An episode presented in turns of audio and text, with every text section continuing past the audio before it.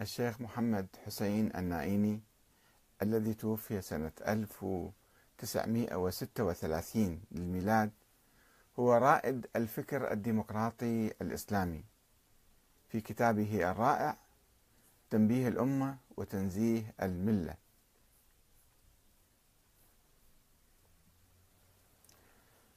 في خضم المعركة الفكرية والسياسية الساخنة أيام المشروطة أو الحركة الدستورية الديمقراطية في إيران. قام عدد من العلماء بالتنظير للديمقراطية في مقابل النقد العنيف الذي كان يوجهه لها أنصار المستبدة والذين كانوا يعتبرون الالتزام برأي الأكثرية حراما وبدعة وكانوا وكان الشيخ فضل الله النوري الذي وقف إلى جانب الشاه المستبد وإلى جانب الاستبداد بعد أن كان هو آه، ضمن حركة المشروطة التي انشقت إلى قسمين المشروطة آه، بصورة عامة والمشروطة المشروعة. ورفض الشيخ فضل الله النوري الدستور والاحتكام إلى الأغلبية والمساواة بين المواطنين وما إلى ذلك من مبادئ الديمقراطية. وقال من يؤمن بالدستور الذي سماه كتاب الضلالة فهو مرتد أو كافر. في مقابل هذا الشيخ وبعض المشايخ الآخرين في طهران الذين وقفوا إلى جانب الشاه المستبد كان لدينا الشيخ محمد كاظم الآخند الخراساني المرجع الأعلى في تلك الأيام التي الذي حارب الشاه محمد علي الذي ألغى الدستور. وضرب مجلس البرلمان قصفه بالمدافع الهاون. آه، وأعلن الحرب عليه حتى أسقطه. أسقط هذا الشاه محمد علي. آه، وتابع مسيرته لأنه صارت معركة فكرية. استمرت المعركة الفكرية أن الديمقراطية حلال أو حرام والفكر الشيعي كان يتطور.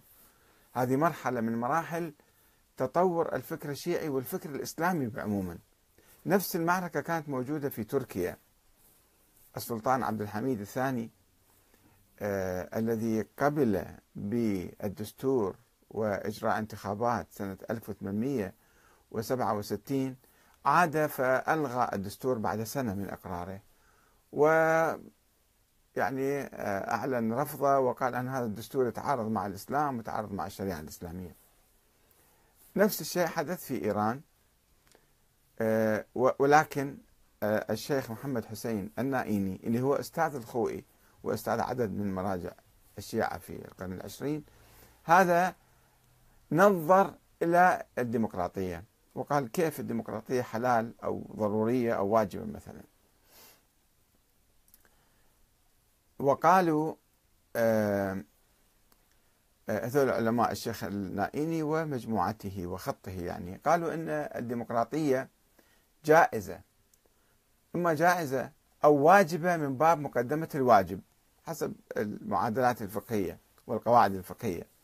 لأن الديمقراطية هذا قوله لأن الديمقراطية سبب للرفاه والتقدم والأمن وكذلك من باب الأحكام الثانوية. أيضا هذا باب مدخل للمجتهدين والفقهاء وأن النواب خبراء في السياسة وينتدبون لتحديد القوانين الثانوية. مو القوانين الأساسية في الإسلام لا القوانين الجديدة الثانوية. ومن باب الأمور العرفية ما يتعلق بالصلاة والصوم والحج والزكاة اللي أنه هذول يشرعون ضد الله مثلا كما يقول السلفيون من الشيعة والسنة. وأن النواب ينظمون القوانين خارج دائرة الشرع يعني في إطار اللي هو خارج إطار الشرع. الشرع محفوظ في مكانه وعندنا مساحة عرفية مساحة اجتماعية سياسية إدارية. هؤلاء النواب ينظمون القوانين في هذه الدائرة اللي هي خارج دائرة الشرع. كما استدلوا واستدل الشيخ النائيني بمقبولة عمر بن حنظلة. رواية يسموها مقبولة يعني مو كل صحيحة ولكنها تقبل. مقبولة عمر بن حنظلة على احترام رأي الأكثرية المجمع عليها. أنا شوف أصحابك كما يقول الإمام الصادق له انظر إلى أكثر أصحابك على ماذا يجمعون والتي فسروها بالديمقراطية. التيار الديمقراطي علماء التيار الديمقراطي فسروا أن هاي تدل على جواز الأخذ برأي الأكثرية.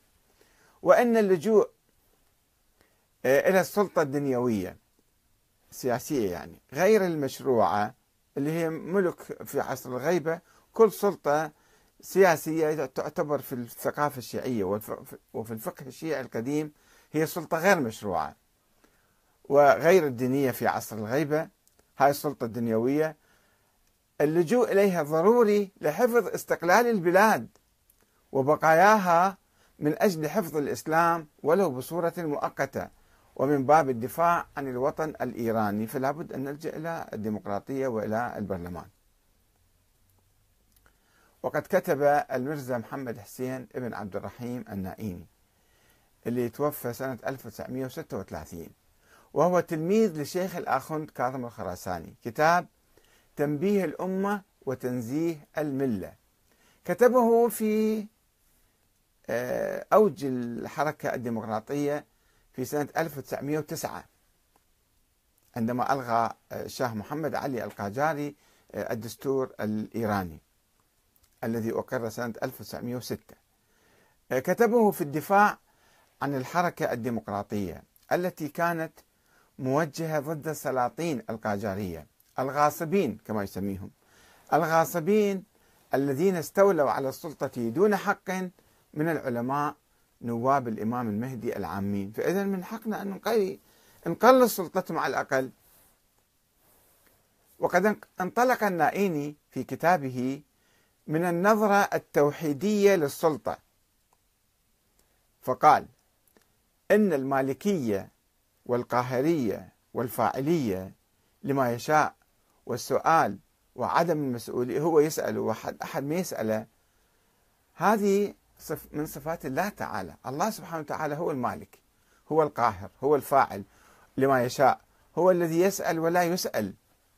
فلماذا يستولي على هذه السلطة السلاطين ويتصف بها؟ ويصبحوا هم طغاة فاعلين قاهرين مالكين لكل شيء ويسألون الناس ولا أحد يسألهم. يتقمصون صفات الله سبحانه وتعالى. سأل هذا السؤال آه، وانتهى إلى التساؤل. لماذا لا نحدد السلطان والسلطة بالضرورة القصوى لخدمة المجتمع وتنفيذ الشريعة ونعطي بقية الهوامش للناس الناس هم أحرار في في شؤونهم. لماذا يكون الحاكم حاكما مطلقا ومالكا لرقاب الناس وظالما وقهارا وآسرا يفعل ما يشاء لا يسأل عما يفعل وهم يسألون. لماذا يكون الحاكم هكذا؟